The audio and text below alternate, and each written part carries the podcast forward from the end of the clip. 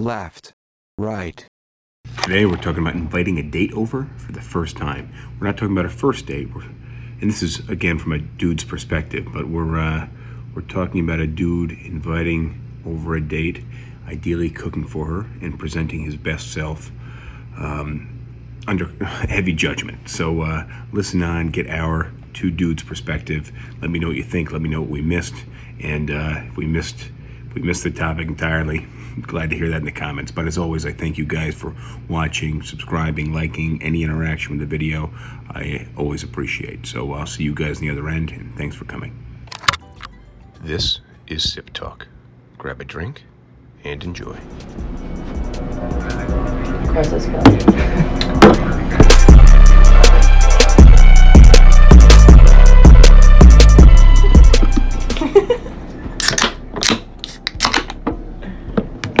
Cheers. Cheers. Cheers.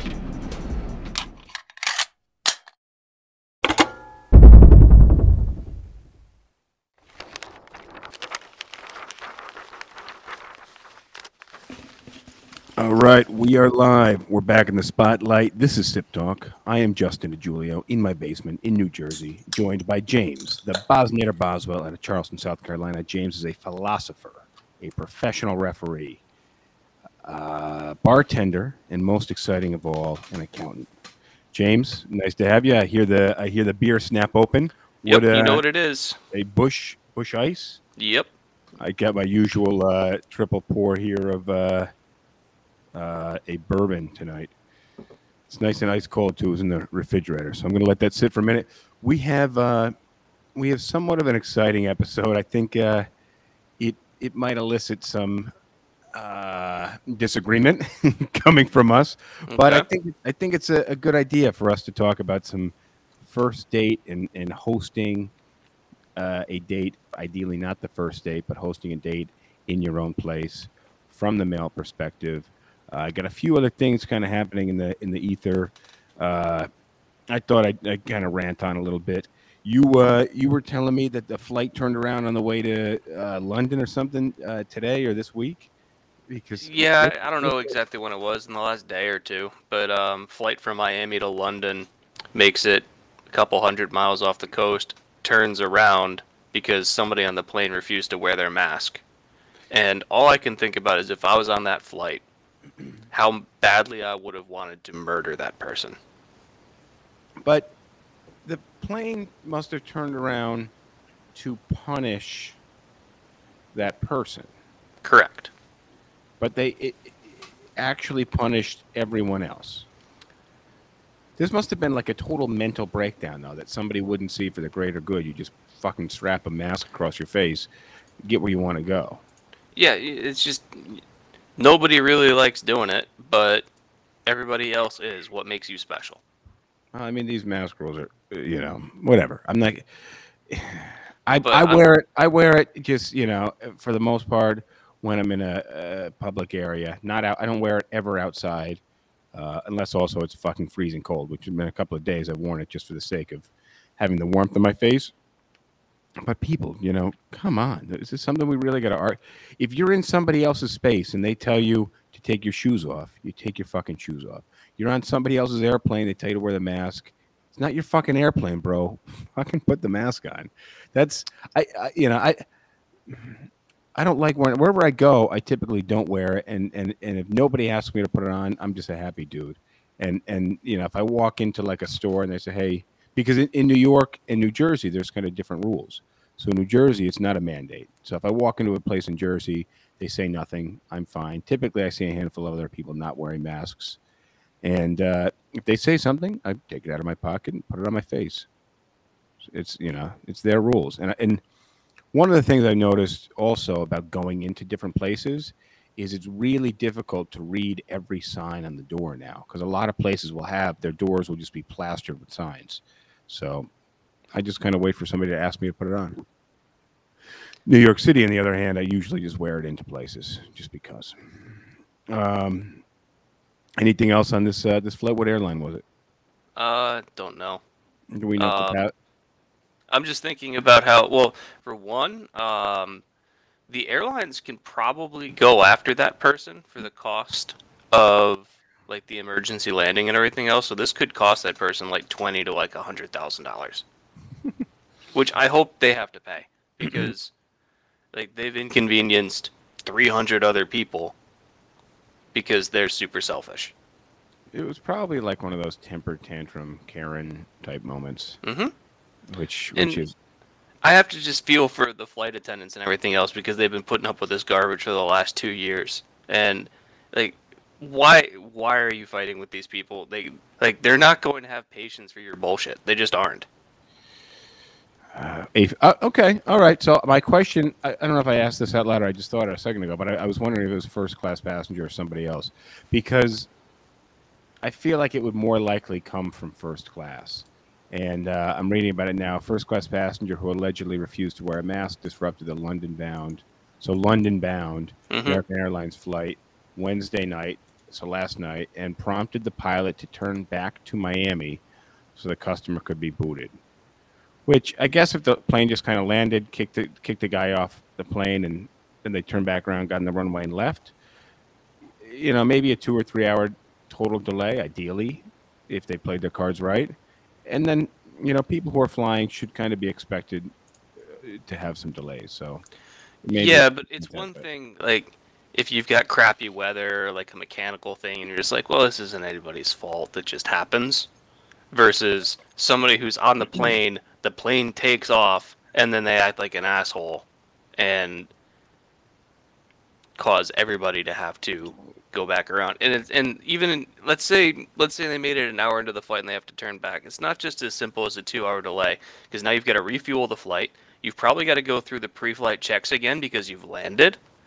And there's probably FAA paperwork that needs to be filled out in terms of the change of the flight plan and It was a clusterfuck, though. Yeah, I mean, it's and it's it's one. and that person's bags need to be come come off the airplane and i'm not sure about this but i think if one if one bag is removed from the airplane all the bags have to be removed from the airplane That would be a silly rule, but that's just fucking terrible. But that's I, I even just getting one bag off the airplane you have to pop open the cargo hold you have to go find that bag get it off and like, that's that's 10 or 15 minutes right there if you don't have to take any other bags off yeah, but I but it's just this sense of entitlement, and that's ah, man. Um, but that's that's interesting news. You know, I, uh, I I've been telling you, I've been listening to news headlines to figure out like what is what's news, like what is something that I want to hear about when I turn on the news, and that's one that's kind of on the line. I'm like, oh, this is something that's funny and and it's interesting, and I can well i think it's good be. to draw attention to this and say like look if you act like an asshole on an airplane then you're the, the flight's going to get turned around and you might be arrested when you get off the plane and Rosh is asking, what if the captain got in trouble for making the decision? And the, for one, the captain's not going to get in trouble because this is an FAA regulation where, like, when so I was in the airports a lot in the last two weeks, and like wearing a mask is federal law like right now. So not wearing a mask on an airplane is under the federal law pretty similar to pulling out a cigarette and lighting up in the cabin. Yeah. Like that's how they treat it. So the you he- captain's not getting in any trouble. He's got the law behind him. You hear about the uh, issues with 5G affecting uh, some some of the instruments on the planes now. Yeah, this is completely the airline's fault. What and why is that? So when the airlines the airlines put in a bid to have to, like you've got the electromagnetic spectrum and there's only so many wavelengths within it, right? Yeah, So to have rights to use a certain part of the spectrum, you have to pay. Um, I'm pretty. It's the probably the FCC that Yeah, regulates. That, that would be it. Um, and so you have to pay some amount of money to the FCC to have XYZ to ZYX bandwidth. So the airlines put in a bid for some amount of bandwidth. And there's also kind of buffer zones between the different bandwidths. So let's Yeah. say I think the one that the airlines use is 4000 to 4200. So between 3800 and 4000 nobody's allowed to use so that way there's no chance of an overlap Okay. And so the like the nearest one, I th- and like the 5G signal might be like 3600 to 3800. I'm probably getting the numbers wrong, but it, Okay, like, but I'm I'm following you. Yeah. so the instruments that the airlines use, the ones that need to be updated, the ones that are problematic, are all old. And so the airlines have known this has been coming for quite some time and have chosen not to update their instruments to the more modern ones that use a narrower bandwidth. So really, the airlines had plenty of time to prepare for this, knew it was coming, and dragged their heels on it and making it a big enough problem that they're hoping that they're going to be able to get somebody else to pay for this. Well, they're It- trying to they're trying to ban uh, 5G supporting towers within a certain circum- within a certain radius around around airports. Yeah, where so they're trying they're trying to basically make it so that the the auction that they won is worth more than the auction that the 5G companies won because they're trying to restrict the ability of 5G companies to be able to use their, their bandwidth wherever they want. They're trying to make somebody else pay for the fact that they don't want to pay to update the instruments on their airplanes. Yeah, that's It's like if you had a car that had really bad shocks and suspension, and every once in a while going around a turn, you just lose traction, and if you're driving in a city, you might end up hitting a car. Like, you've got two choices. You can either take the car in and get it fixed, or you can tell everybody else on the street to just put pillows on their side doors. and that's what the airline companies are trying to do. they're Is like, expecting everybody else. No, it's their own issue. It's old. It's old equipment. It's got a. I'm guessing it, it can detect whatever the lower frequency is, and, and that interrupts, uh, you know, what it's supposed to be detecting. Mhm. Um, Yeah, because when the when the old equipment that was like ten or fifteen years old that was installed, like it didn't need to be in such a tight bandwidth because nobody else was using those other frequencies. Well, now they are.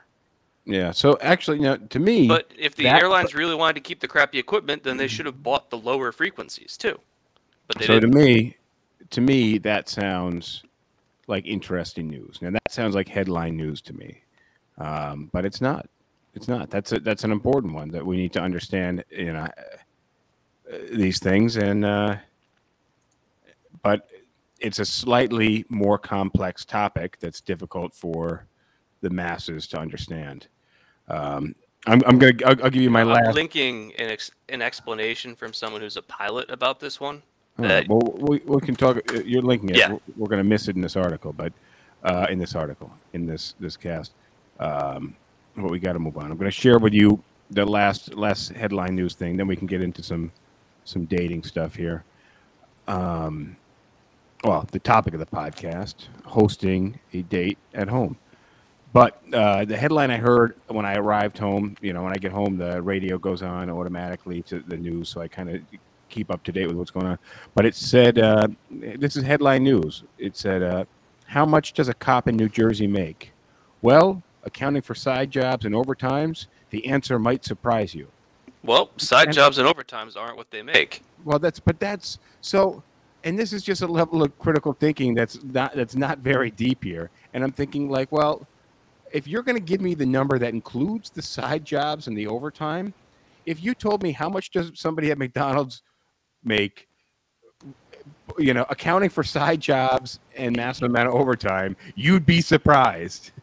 you know, I think I probably would be surprised if, if, if you know, like, it, Yeah, uh, that, I mean, you could might as well be able to say like, Debbie volunteers at her church six hours a week. How much does she make if you account for side jobs and overtime? Well, she makes a hundred thousand dollars a year. Everyone should volunteer at that church. You're making a hundred thousand dollars a year.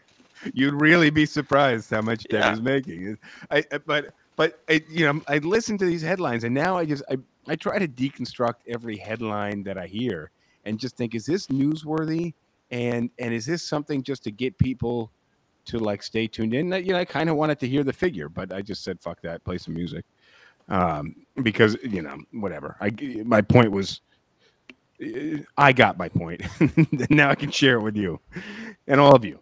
Um, so uh, so look, I want to I want to talk about uh, about dating. You know, uh, I had my friend Chef Bruno over last weekend, and anybody who's watching us live now on online may have seen Bruno cooking in my kitchen Bruno's creating this app. It's called my.itopresrecipes.com, and it's uh, it's basically like a, a restaurant website builder and also something that can be used for sharing personal recipes.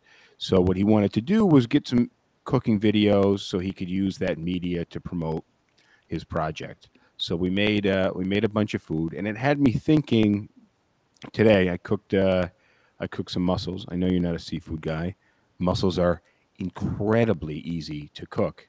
It actually took like probably five minutes, and I am stuffed. I ate right before we came on air, and uh, I was thinking how easy mussels are to make and how impressive it is as uh, you know as a as a dish to serve someone because it seems very complex. And I just started thinking like, you know, when you have somebody over on a on a date, um, you know, the the first the first home date when if you're a dude and you you invite uh, a lady over to your house and say you're going to cook some dinner, you know, we're going to we're gonna say this is like one step above the Netflix and order order Grubhub and chill, right? Because you're the the first home date is kind of you showcasing you displaying your competence at, at being a, a civilized person. You're inviting somebody into your own space and you should be expecting a decent amount of judgment. Yeah, that's why they're coming over. But but I think I think if you're not expecting a certain amount of judgment, then you don't really you're not comprehending the significance of that first home date with someone. So you should be prepared to showcase your competence at at holding your own as an independent adult. Yeah, I think And- this is very different than bringing someone back home from a bar with you. Well, that's so. Some of my, you know, I, I spent some time thinking on the topic. Like, what is the significance of bringing someone home to your place, your house, or your apartment for the first time? Now, if it's like a hookup thing, okay. But I, but but before I got to even the hookup mindset, I was thinking like, if you're going to invite someone over, especially you know if it's a female going to the the guy's house, that's a bit scary, right? Like, there's some danger involved. There's So- more danger involved for women in pretty much every step of the dating process. Very true. Uh, I would agree uh, at, at many levels, but uh, but then I was thinking like, oh, you know, there's a certain danger aspect of it, but then there's also like the quick hookup one night stand thing, and, and that's you know, and you don't really factor that in. Yeah, you also don't factor those as dates. Those usually don't factor as dates as well. So so the one night stand, you know, might at the time be perceived as a one night stand, you're not going in with that serious long term commitment type mindset. The first the first home date is when you decide you want to let somebody a little closer to to you, right? So you've you've maybe been on, I would say minimum two dates at a public place. I you know, I think inviting inviting somebody over to your place on a first date, especially if it's like internet dating, and then you're like, "Hey, come on over." I think that's a really risky move. I have a I have a friend that you know does that quite a bit, and it's I think it's more hookup culture, but I don't think it's breeding serious relationships from that. Would Would you agree?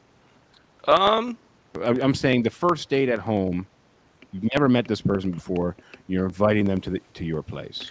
that would not be my preferred strategy, but I can think of at least two times that I have done it, but at their place.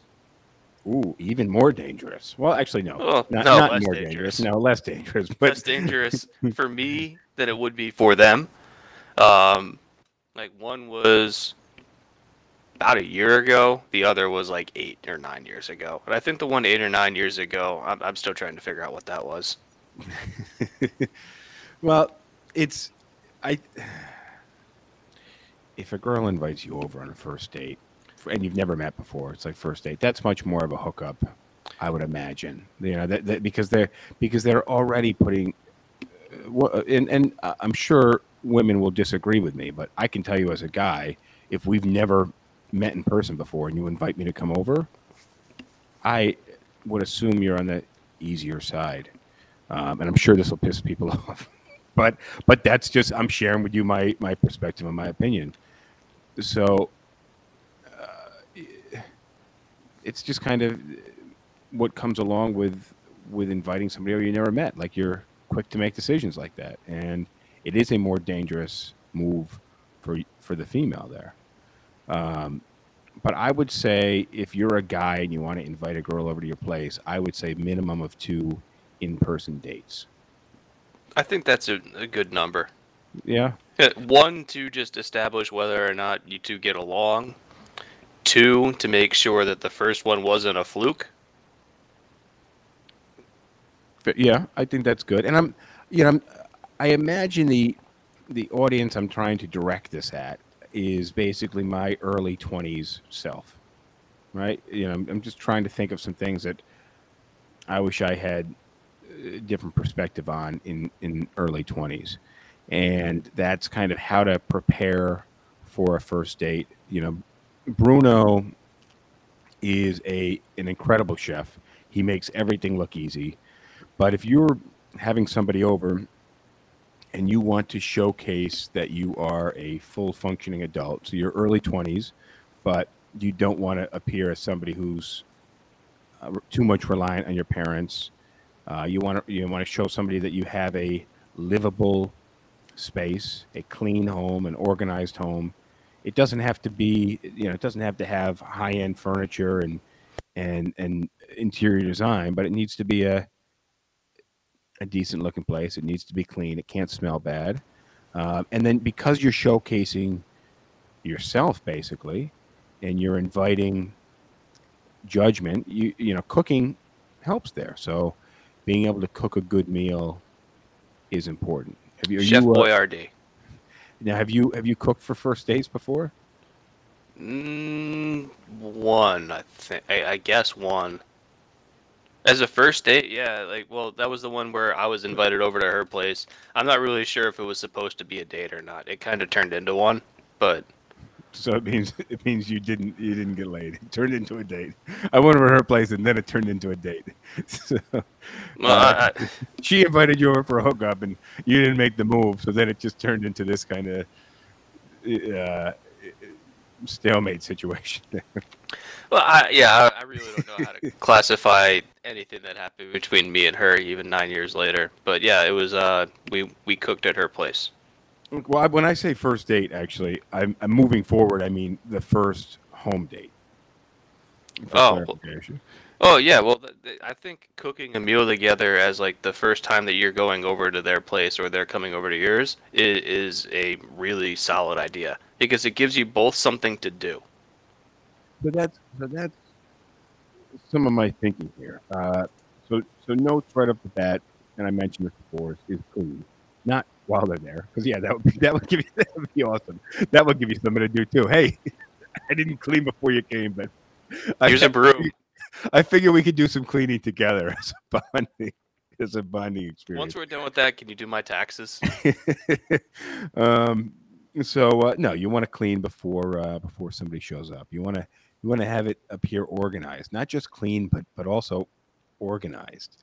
Um, and uh, clutter is a, is a is not good. And then also bathrooms. I think a lot of guys don't know how to clean a bathroom, and and that's a real telltale. So when you're trying to showcasing your adulthood and you're trying to you're trying to show a lady that you're you're an adult having a clean toilet i think is is important having kind of clean countertops in the bathroom um also very important I will say that when it comes to clean countertops, women are much bigger offenders than men. yes um, but i can tell you something that when a woman cleans so if if you live with a woman or you go to a, a woman's apartment or house unsuspectingly the bathroom especially countertops are just going to be covered in products. But if that woman cleans you won't know that she owns any of those. Yeah, but if you- I don't know, I've I've seen plenty of women's bathrooms, and the majority of them have more products than I could ever imagine buying in my lifetime. Just out on deployment. um, Yeah, like- yeah. So, but, but but for men, keeping your like, dude, keeping your toilet clean, not hard to do, kind of and it says a lot about you. Yeah, no, but that's my point. Having a clean bathroom, and uh, and then smell. Also, you have to be cognizant of the odor in your place. So, uh, you know, lighting some candles at the very least. If the place is generally pretty spotless, you don't have to worry about that. Well, really, the best my- strategy is to not shower about three days beforehand, so that way you overpower whatever's going on in your house. You, you build up that natural, uh, that natural. What's the word I'm looking for? Uh, Rosh asked, "Does cigar right. smoke count as a smell?" The answer is yes. yeah, you don't want cigar smell. I actually really dig cigar smell, but uh, but it's not a good, it's not a good home smell, unfortunately. I would say the best smell that a a house can have is nothing. True, true. Yeah, not not having much on. But then it's also when you're when so the kind of next step here is uh, setting the mood, right? You want to have again, if you're aiming for something a bit more romantic, a bit more personal, not having every light on, having uh, maybe some lamps on, but not too too bright, and then some candles are nice. I, I'm, I'm a big big fan of candles. I like burning candles. I always actually keep some candles in pretty much every room, and uh, this one might be too dead, but yeah, this one's dead. We've got Uh, something. Vengeance, Vengeance NS has a question, and we need to know what that question is. All right, Vengeance. What's what's your question about first dates? Uh, damn, I can't win with this candle. What the hell? Um, so uh, Is Justin taken? yeah, I'm, I'm sorry, Vengeance. Uh, sorry about that. So candles I, are important, I- I don't. I'm not a big fan of candles.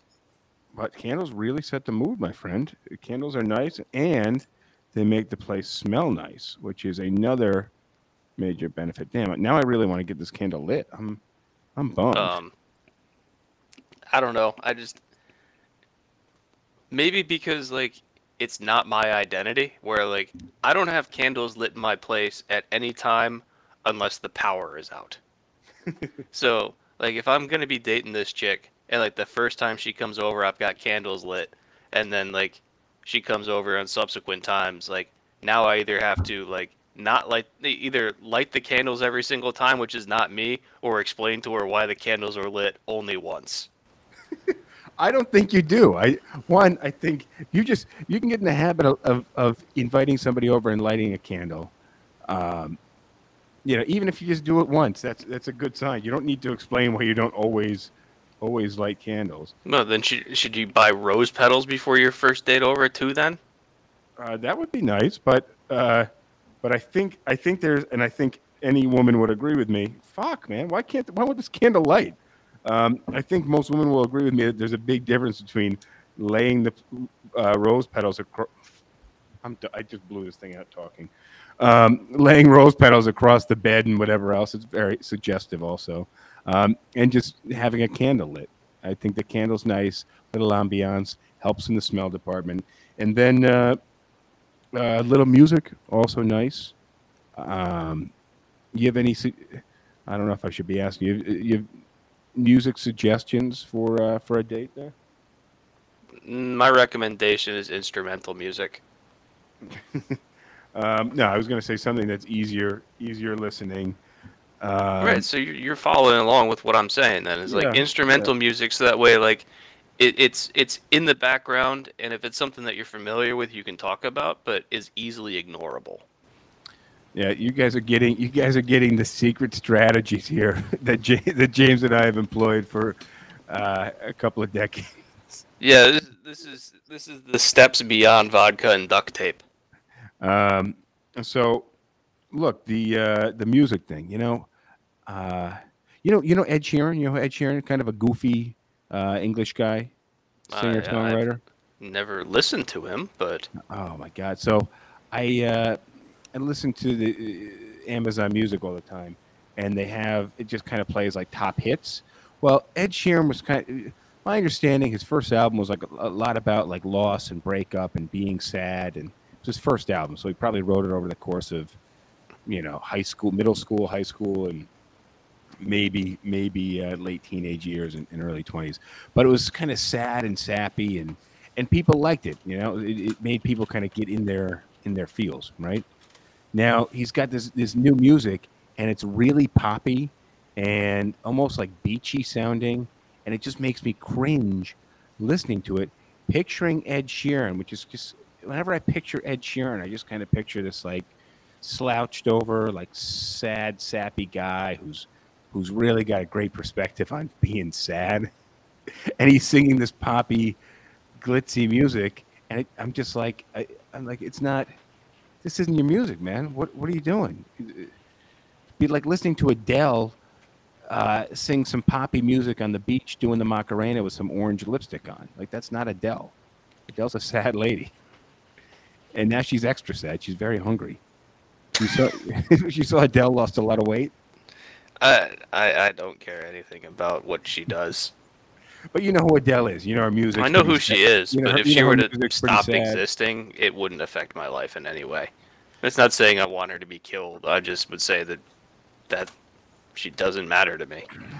Oh man. Well, it's just my. I'm sorry. I'm just, I'm a bit pissed on that Ed Sheeran because I would have I would have said original Ed Sheeran music would have been some decent like uh, No, you want you want music that is a distraction. Like I think like low tempo electronic music's not bad. Like ele- electronic music in general welcome to my lounge. or like anything I think anything instrumental is good. Um, but yeah, e- easier music, easier music, and it shouldn't be too loud. Uh, Oh, here's an old tip. Yeah. Um, Is keep your place cold. Um, uh, why? So nobody gets too warm when you turn the oven on? No. If you're gonna be watching a movie or something after eating, then like she's going to be cold and want to get closer to you because you're warm. A temperature trick is a, is a good one. Um, you're really dishing out all the, all the secrets. Um, no, I actually like keeping a cooler home because it encourages you to like throw a blanket on, throw a sweater on, some slippers. You can't do that shit. You don't want to cuddle if, if the inside of your house is 78 degrees in the wintertime. Like that's not that's not nice. So you keep you keep the temperature, uh, you know, a cool. Uh, what, what temperature do you set your house to when when it's cold outside? Heat is set to 69. Eh, same thing here. Um, but sometimes I'll turn it down to 67 when I really want to like walk around, and be in the house with a sweater on or something, some slippers, because uh, you know I get too warm otherwise with those things on. Um, but yeah, nice, cool 69, 67, 68, 69, the temperature department in the wintertime. That will help you ensure some uh, some nice snuggling later. Um, and then uh, let's see, candles, ambiance, lighting. So, so this is what I was thinking of with, with Bruno because this guy's got these recipes that are that are mastered. He, you know, he, he knows them so well that it, you know, when you're cooking something, it can't be a it can't be your first time cooking because Well, it depends on how good of a cook you are.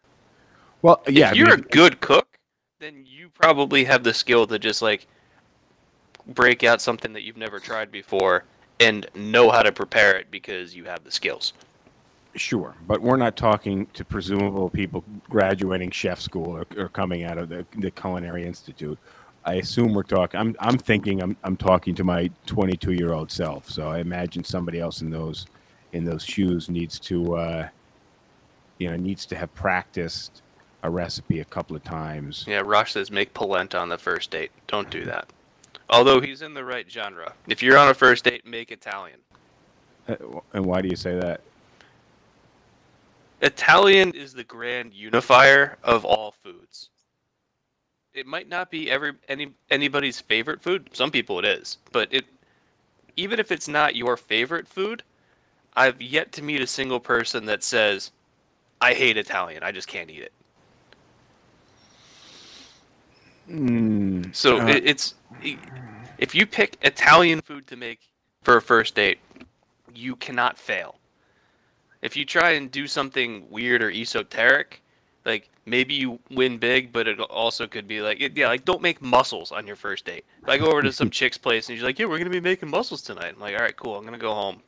Um, Well, so the the other one I had was know your audience, right? Like you're not going to cook fish for somebody who doesn't like fish. You're not going to cook steak for somebody who, who's not a big red meat person. Um, and and then also just dumping a pack of spaghetti into a, a pot of boiling water is is really kind of lame. You know, it's one thing right, if, but there's if you're making that's, if, if you're one doing part of it. If Like you- yes, you're, it- if you're is- making the sauce, if you're doing like if you're cooking some meat to go along with it, there's lots of other things that go into Italian than just buying a, a can of ragu and dumping like some spaghetti noodles into a pot. Well, yeah. You, even if you do that, you can buy some bread and make some garlic bread. Like you can, there's there's some way to show some panache or flair, even if you can't cur- cook to save your life. Yeah, I I always liked a nice nice loaf of bread with uh, like some olive oil or dipping sauce or something. Toast the bread up a little bit, um, but the uh, Rosh says bruschetta, which is a good idea. yeah, that's easy. That's easy. Um, it's really tasty. yeah, but again, pra- uh, the the practicing part is the important part. I told you I made those mussels tonight. You said you're not a fan of mussels. Fine. Again, know your audience, but I found them today to be super easy. It took me literally five minutes, which I was I was I've made them a handful of times before, so. Mussels Uh, would take me less than five minutes. Removed from package, placed directly in trash. Um, but uh, but whether it's, it's chicken or it's some type of meat or whatever, just uh, it's got to have a bit of style to it. Again, you you, you pop open the, the can of ragu, and you throw the the angel hair pasta into some boiling water. That doesn't count.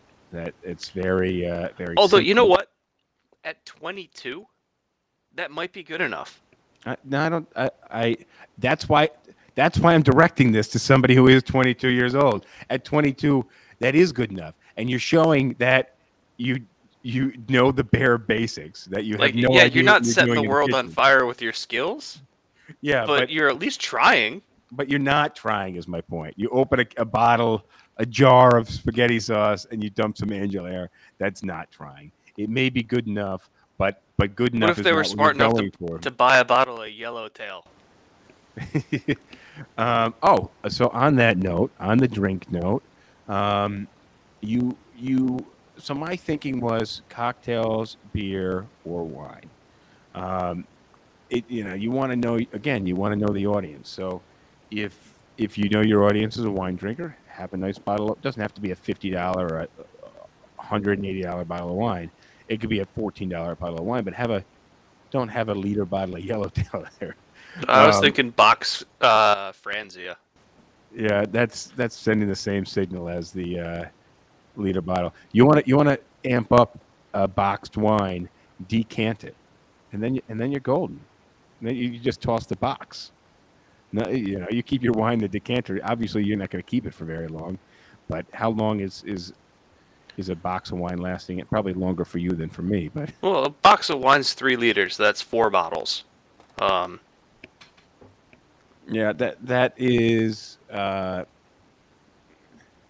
I don't really want to get into how much wine I consume in a single sitting, but I, you know, I, I could take down two two bottles of wine uh, in an evening pretty easily.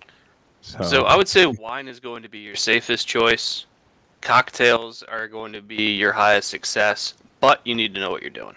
well, so on that, And it requires preparation because you need to have the ingredients. so but on that note, you don't want to be getting very drunk because that's uh, That doesn't track with any of my experiences. it, it it's kind of taking advantage t- slash territory in that sense like i mean obviously if you get i drink too much all the time so it's not my motive it's just it's, it's uh i guess it's in my genetics but but no you don't you don't want to drink too too much you want to you want to kind of temper your alcohol intake and if you're making cocktails one you have to have the experience of making cocktails and a rum and coke or uh, you know a, a whiskey and coke doesn't fly. It's not a cocktail. It's not a cocktail. It's uh, it's a highball, uh, but not not a true cocktail. So you want to have if you you can do a you can do a rum and coke if you squeeze in some lime and maybe a dash of bitters, and now you've got now you got a real drink.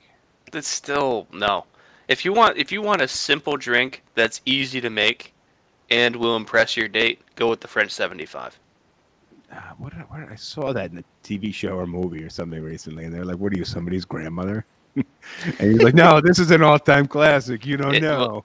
And, well, and he's I, but right. I'm it is thinking, but I'm classic. but I'm yeah, but it, in the same in the same breath, it's like you are somebody's grandmother. Like just what the fuck is it? But I know what it is. I just right, understood the French 75.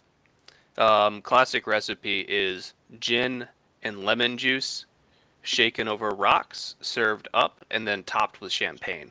I like adding a little bit of triple sec. Um, it sweetens it up and it smooths it out.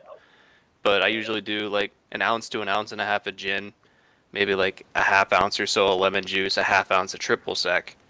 Um, shake that up, strain it into like a martini glass, and then top off the glass with champagne. Chicks love champagne, and this is just a better looking and better tasting version of champagne. Oh, any champagne cocktail is a total winner. Um, it, but again, you you you got to know your audience. Uh, a, a tip that I that I, I had thought of when I was thinking this this episode out is ask early on when you're dating somebody first or second date what their favorite cocktail is, and then when you're in a position where you can host them, prepare that cocktail for them or have that drink for them. That's always a nice one. Uh, now, maybe not their so don't ask their favorite meal to eat eh, or their favorite recipe because then you make it and you have a very high probability of screwing it up or not landing spot on the money for what their thought of that meal is. If somebody tells you they Yeah. like uh, meatballs, It's it's much something, better to say like what kind of food do you want, and then just like go from there. But that's why like I don't even ask. I'm just like, all right, we're making Italian. Nobody complains about Italian. No, yeah, exactly. I wouldn't say what do you what kind of food you want. I would just I would say what what are things you don't want, and then it's really on you. But you don't want it should be a bit of a surprise. It's got to have a bit of flair, which is why you can't crack open that jar of pasta sauce. Uh, so I want to share uh, what Bruno made on Sunday when we were live uh, and sharing what he was cooking, because uh, because there were some pretty simple meals, pretty simple recipes. He whipped them up pretty quick. He actually made he made like five different total full meals, and uh, just one after. The, by the end of the afternoon, my, I had to sit down. I was like, "Dude, my back hurts." Like, like I under I'm I'm no professional chef. Like I sit at a desk most of the day. Like, uh, you know, I can't keep up with you. So, uh, so first first thing he did was he talked about. Uh, did I t- I told you this the other night about freezing food? He can't. We uh, I had bought like 45 pounds of meat that morning at the grocery store. And uh, because he said, look, just have the basics and I'll make something out of the food that you have.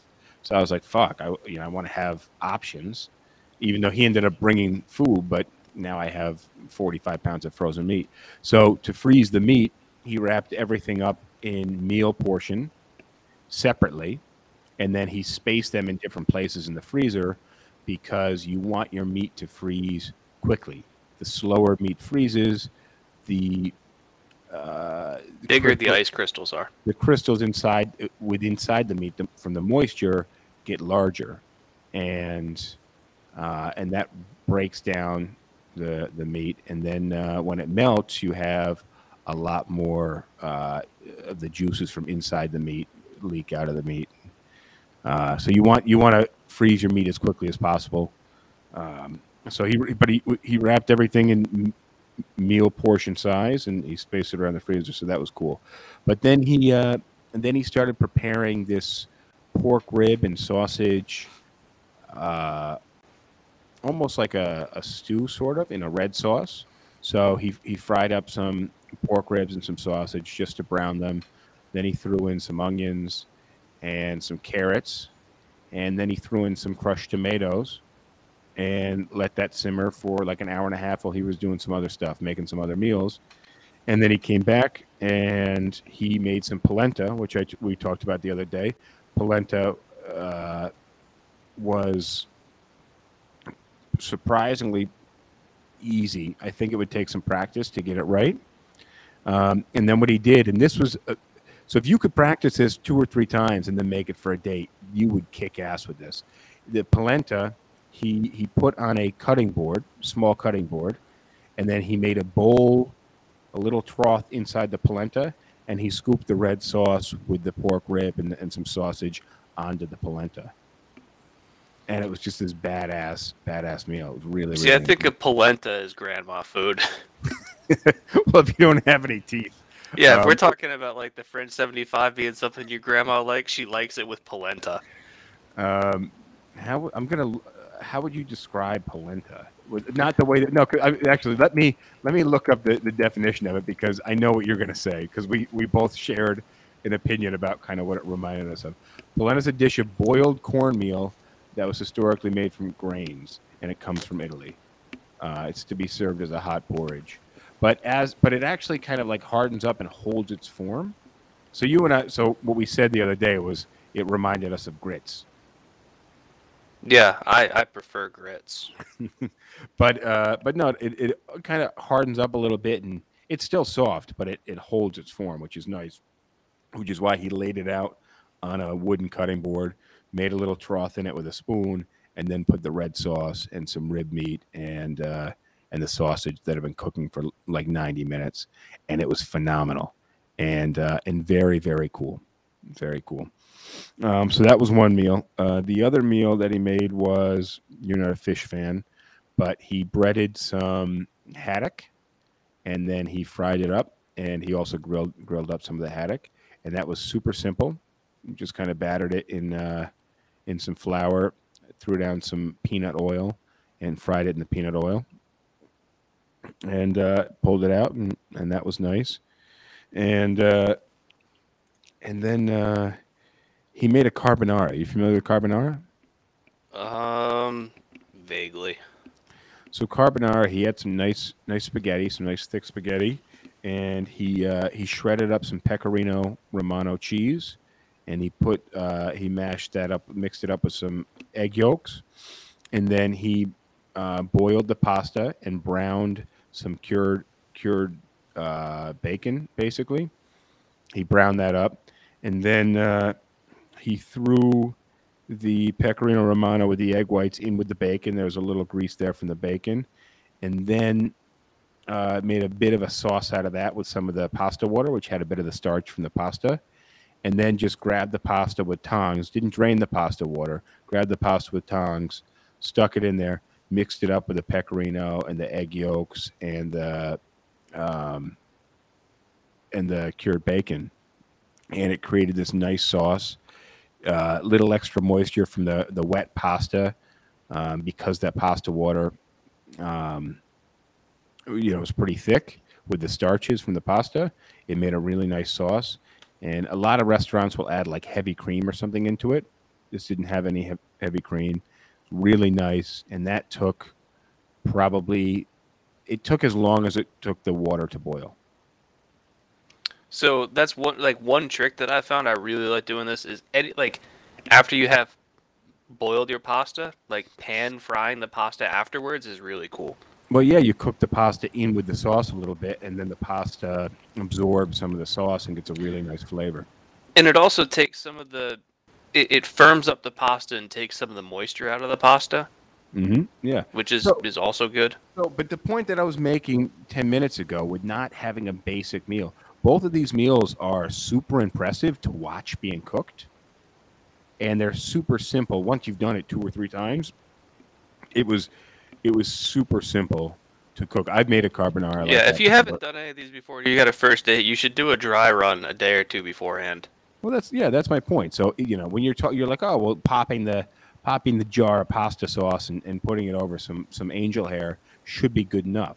And that's my point is that it shouldn't be good enough in the sense that with a practice run or two, you could master something that looks badass. And then you know, with the carbonara, he cracked some black pepper over the top, like you know a it looked like a, a, a pasta dish that you pay 28 bucks for in a, in a restaurant, which is, you know, it's a nice, uh, nice looking meal. And uh, what else did he make here? Oh, and then he had a little appetizer. He had uh, a block of ricotta cheese. You, get ricotta in a tub and it's kind of moist. This is a, a firm block of, of ricotta cheese with some with a sliced pear. And that was the appetizer. Hmm. So- Um, you, you know what? Here's something that we haven't talked about, but I think is important. Um, how do you introduce, if you're dating somebody, how do you introduce the idea of doing the entire date at your place? How do you bring that up? How do you sell it? So if you're on the date and you suggest going back to your place, it's That's buy, different. It's I'm implied. talking- No, I know. It's in, implied you're trying to get laid. Now, what you're saying is suggest that the date takes place in your in your place. Um, that's a good one. Uh, and because again, we're trying to take this one step up from hey, want to Netflix and chill, which you know, if it's dinner time, it's going to be Netflix, order some Seamless or Grubhub or, or DoorDash, and then chill. And that's again when you're inviting somebody over to your place for the first time, you're showcasing your ability to to adult, right? And cooking something is nice. So you want to you want to invite this person over, let them know that you're going a bit out of your way to create an experience for them and do something nice for them, right? Like that's the idea. Yeah, and I think that, that there's universal agreement here that like the first date at your place, you should be cooking something. It's just an all-around winner of an idea. The only thing that can go wrong with it is if you fuck up the dish. um, yeah, I uh, that is that has happened to me before. Um, not on not on first date, but I Or I, it turns out that they have a food allergy that they weren't aware of. ooh, that could be That's a fun one. That could be bad. Uh, now, one time it wasn't a first date, but I was cooking something and uh, I got so fucking mad. And the thing is, it can take. I just kept trying to do it over and over again, and the hours were just fucking ticking by. I was obviously hangry as fuck because I hadn't eaten, and uh, I I just got. I ended up throwing the the ball of uh, pasta dough that I was working on across the room, and just and Don't poured- make pasta from scratch on a first date. You will have a bad time. and poured uh and poured some box spaghetti into a into a uh, what do you call it? So Doing um, pasta from scratch is difficult. it's not once you've done it a few times, it's really not. I that's uh, that's something that I've learned making the pasta from from scratch. Once again, this is why you need to know that you can do it smoothly. Well, that's what I'm Uh, saying. Is if you've never done it before, if you've practiced it, sure, but if you just look at the recipe and say, "Oh, I, I can follow those steps," it's not going to turn out well. No, yeah, the first time recipes, unless you are an experienced chef, experienced cook, it's not gonna it's not gonna work well. For That's you. what So- I mean by it. Yeah, so know your recipes. Uh, make sure make sure you have a nice drink selection. You don't have to have a cocktail bar where there's there's you know twelve cocktail options. It could be I one do. You do, but you don't. What I'm saying is somebody who's 22 years old That's doesn't why I bought to. the house. And uh, yeah, your house came with a nice bar. I'm about to I'm about to start construction on my basement bar. Uh, I actually all I ju- mirrors. I just missed a an old pharmacy. So I guess some old school pharmacy closed down, or what, I don't know what happened. But there was this old school double door, like the door that opens in the middle, like in the, in the the top of the door will open or the bottom of the door can open. I don't know what they call it, like a farmhouse door or something. Okay. You know what I'm talking about? Yes. Dutch door Or or something. door that's in two pieces. Yeah, it's like a the Dutch door or something. Not like a cowboy saloon door, although that would be bad. No, I know what you're talking about. It's, it's here's the door, and like both parts can swing open, or you can have just like the top part. I think it might be called double hung door. I don't know. Um, It's, but- it's really handy if you if you're dating a midget. Um, so, but it was it was from an old pharmacy, and it said in this nice uh, glass RX on it, and I was going to get that and, and replace the door into the into the bar area in the basement. But unfortunately, and I kept asking this woman over and over again. I'm like, just it, she didn't even put a price. She just said best offer. So I offered a hundred bucks, and she said, "I already have an offer." I was like, "Oh well, just let me know. Let me know what it is. I'm interested. I can come over this afternoon and pick it up." She can get back to me. So I messaged her again. I was like, "Hey, is it still available? If so, I'm interested." And she said, "Hey, well, I have somebody else who's already interested. Said they're coming." And I just followed up and followed up, and then she, then she's like, "No, I'm sorry, I sold it." So- Chances are you you were outbid, and she just didn't know how to tell you that. But I was, well, in our conversation, I was like, just let me know what you need. Um, but she didn't. She didn't play a, a very good job at upping the bid. You know, she could have said, "Hey, you know, I I got somebody that offered me 250 bucks. If you can top it, it's yours." She didn't say that. So, um, who knows? Who knows? Maybe because I have a mustache, she didn't like me. I think it's because she got one offer and she's like, "Cool, I'll take that," and had already promised to somebody else, and then she got other offers and didn't know what to do. That's that that's possible, but um, she's not a very cutthroat, you know, at the art of auction here. Um, but uh, what else? Am I missing anything for those of you guys who are watching live? James, Rosh, am I missing anything on on the first date ideas or the first home date?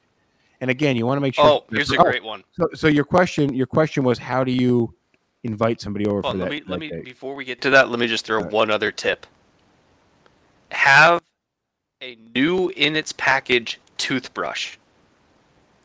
Boy, that's very presumptuous.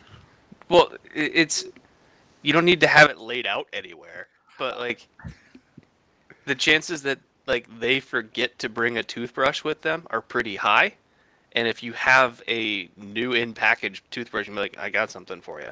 Like it's it's it it means that they're going to feel more comfortable going to sleep or when they wake up the next morning being able to have a clean Mm. mouth. Good question. so is It that costs you two dollars. is that well also if you're if you're showing that you're a an adult you should have multiple toothbrushes kind of in backup right you shouldn't you shouldn't exist on kind of the one toothbrush and then and then when that one's a dud you're just like fuck what i you know i go two days without brushing my teeth or something uh, and Right. then you go to cvs and get another one you should have some backups but but so well, I've got an electric toothbrush, so it's not like I could just easily have a backup. But I well, have. you could just say here you can use this i'll use my finger that's uh, but th- so actually a good question is uh, is is it, is it assumed it's a sleepover date i would i would so my thinking is i probably wouldn't extend the sleepover i would just say hey you know you'd like to come over for me to cook and see what the other person does do they Yeah, you don't. You don't. You don't state anything. You, but it's be prepared for all eventualities. Uh, and a comment here saying uh, also a good idea to have some condoms in stash. Yes, obviously you don't want to transmit coronavirus, and uh, I hear you can get coronavirus through sex. So, but your Mm, question yeah. back, back to your question was how Back to how we get- started things off. Wear a mask. how do you how do you invite somebody over for for a, a dinner date?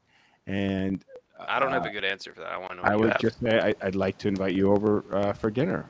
Would you be comfortable with that? And Yeah, it might be as simple as like, hey, instead of going to a restaurant or whatever, what if we were to cook something together and then watch a movie in my place? but it might be uncomfortable to invite somebody over. I find in in most uncomfortable situations, acknowledging the existence of some discomfort helps. Which is why I would phrase that as, "I'd like to invite you over for dinner. Would you be comfortable with that?" Under, you know, I, I, but I just I think it's a good way to address potential discomfort is to address it rather than just try to be cool and and you know outsmart it or something. Ah, I disagree. I say just throw it out there and let them answer. Um, And and Rosh says plastic bag. I'm like, I'm thinking more like paper bags. um, oh, Brown yeah. paper bags go a long way in the bedroom. Um, all right, so that's it. Uh, and keep your socks on. keep your socks on. Eat polenta in bed. Uh, that's that's uh, No, that's the worst idea. so. Oh man, what uh. So look, I got all this video. So if you guys are watching Sip Talk, you can check out these uh, chef secrets with Chef Bruno on my YouTube channel. I got one out there where he's freezing the meat. He gives you a lot of cool tips, tells a bit about his his personal story and how he ended up being a professional chef and ending up in America. Uh, and I got some more recipes coming out, so you'll you'll learn how to cook from Chef Bruno. And there's also a ton of great YouTube videos on cooking. Uh, but point is, if you're watching this Sip Talk episode, check out uh, on YouTube Chef Secrets with Chef Bruno. There's some more stuff in the works. I was up late last night editing this video for uh, for the next version, and that's the uh, the pork sausage and ribs in the uh, in the red sauce on the polenta, which was a badass dish. It looked cool. I took a bunch of pictures, and I'll make sure that gets on YouTube too. James, what do you got going on? I was hoping to be able to get a bike ride or some golf in this weekend, but the weather's going to be terrible. Uh, so Mm. probably it's it's tax season now, so I'm going to be putting on the the green visor a lot in the next couple weeks. Uh, you have an accountant's light, that light with the the green dome. No, but uh, you can see Oh. in the background, um, right here where I'm pointing, Yeah, got the accountant's visor. I see the. It's a green visor. Yeah. Yeah, I see the visor. You got to get one of those green, green shaded lights with the little pull down, the beaded pull down. Uh, that would be cool too. And uh, maybe you could buy a bunch of fake coins like Scrooge, Scrooge McDuck. Uh, but on that note, I think uh, I think we gotta we gotta cut. So thank you guys for joining. Thank you, Raj, for feeding us the live comments, and we will see you guys next time. Adios. Laters. See ya. All right, that's the end of this episode. Thank you for joining. I will see you guys next time. Uh, and uh, as always, I greatly appreciate you uh, you being here and you interacting with this podcast. It helps us big time, and we enjoy doing it, and uh, we enjoy uh, your comments and uh, your criticism too. So, uh, see you guys next time. I like PBR. I just got priced out of it.